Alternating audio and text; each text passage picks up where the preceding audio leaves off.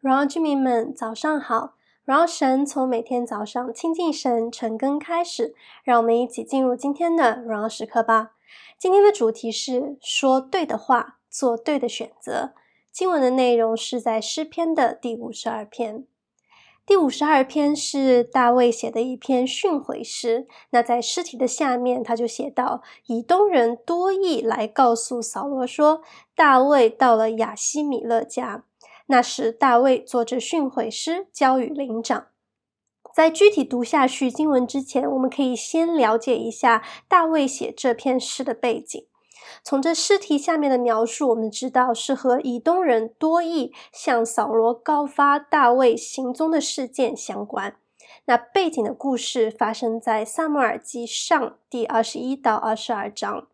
当时大卫因为扫罗的追杀，正在逃亡当当中。那在他逃到一个叫做挪伯的城的时候，大卫得到了当当地的祭司亚西米勒的眷顾，就帮助了他。而在这个城中，扫罗的一个部下，也就是多益，他就向扫罗告密，说大卫在亚西米勒那里。因为多益的告密，就导致扫罗很生气，那他就吩咐他的左右侍卫去杀挪伯城当中的祭司们，因为他们帮助了扫罗。但这些臣子因为听到要杀的是上帝的祭司，那他们就没有一个敢动手的。那这里的一个对比呢，就是。结果，这个多益他就出手杀了祭司八十五人，又灭尽了城中的男女、孩童、吃奶的啊和牛羊驴，很是残忍。那这个事件呢，就是诗篇第五十二篇的背景，或者说，也就是因为这件事导致了大卫做了这首诗。今天的经文当中，我们依然可以看到恶人和义人对比的一个描述。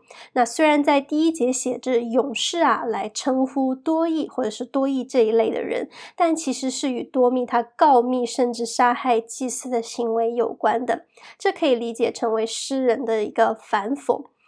恶人呢，他们舌头诡诈、邪恶，爱说谎，不爱说公义。爱说一切毁灭的话，甚至以恶自夸。然而神的慈爱是长存的，因这恶人如此行，神自然会对恶人审判。那第五节这里说，神也要毁灭你，直到永远。他要把你拿去，从帐篷中抽出，从活人之地将你拔出。反观异人呢？一人知道神是慈爱、公义、施行审判的神，那一人就敬畏神，依靠神的慈爱，要做神殿中的青橄榄树，称谢神、赞美神，直到永远。经文为我们描述了两条截然不同的道路，那我们怎么做、怎么选，就至关重要。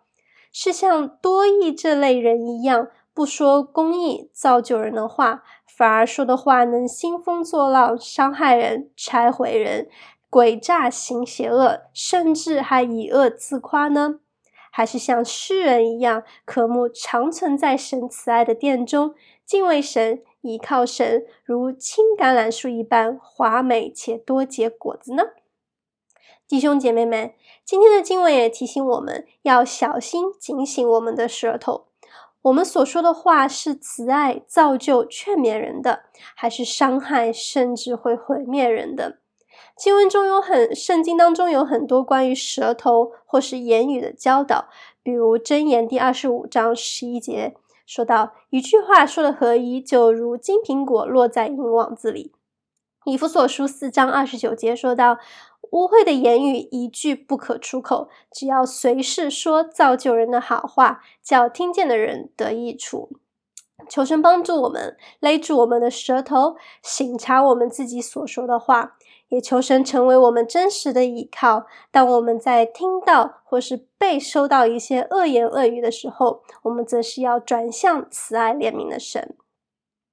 邀请大家用今天的经文一起来操练导读，思想也省察自己。我对人有没有恶言相向呢？我说的话是造就人、使人得益处的吗？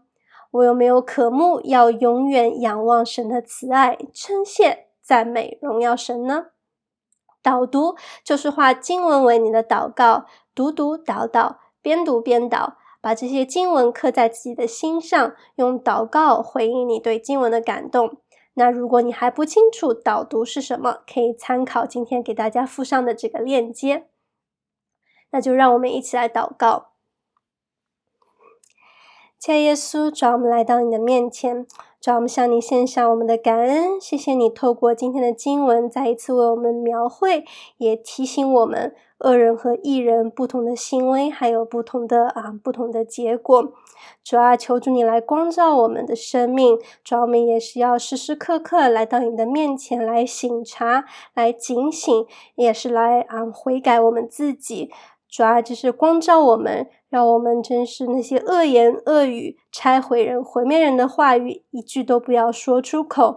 乃是主啊，更多来依靠你，说出那造就人、建造人的话语，帮助我们更多来依靠你的意，成为合你心意的人，做合你心意的事。谢谢主，听我们的祷告，是奉靠耶稣基督的生命所求的，阿门。所以求神给我们智慧，说造就人的话，依靠神来选择义而不是恶，活在神的心意当中，每一刻都是荣耀时刻。新的一天，靠主得力，加油！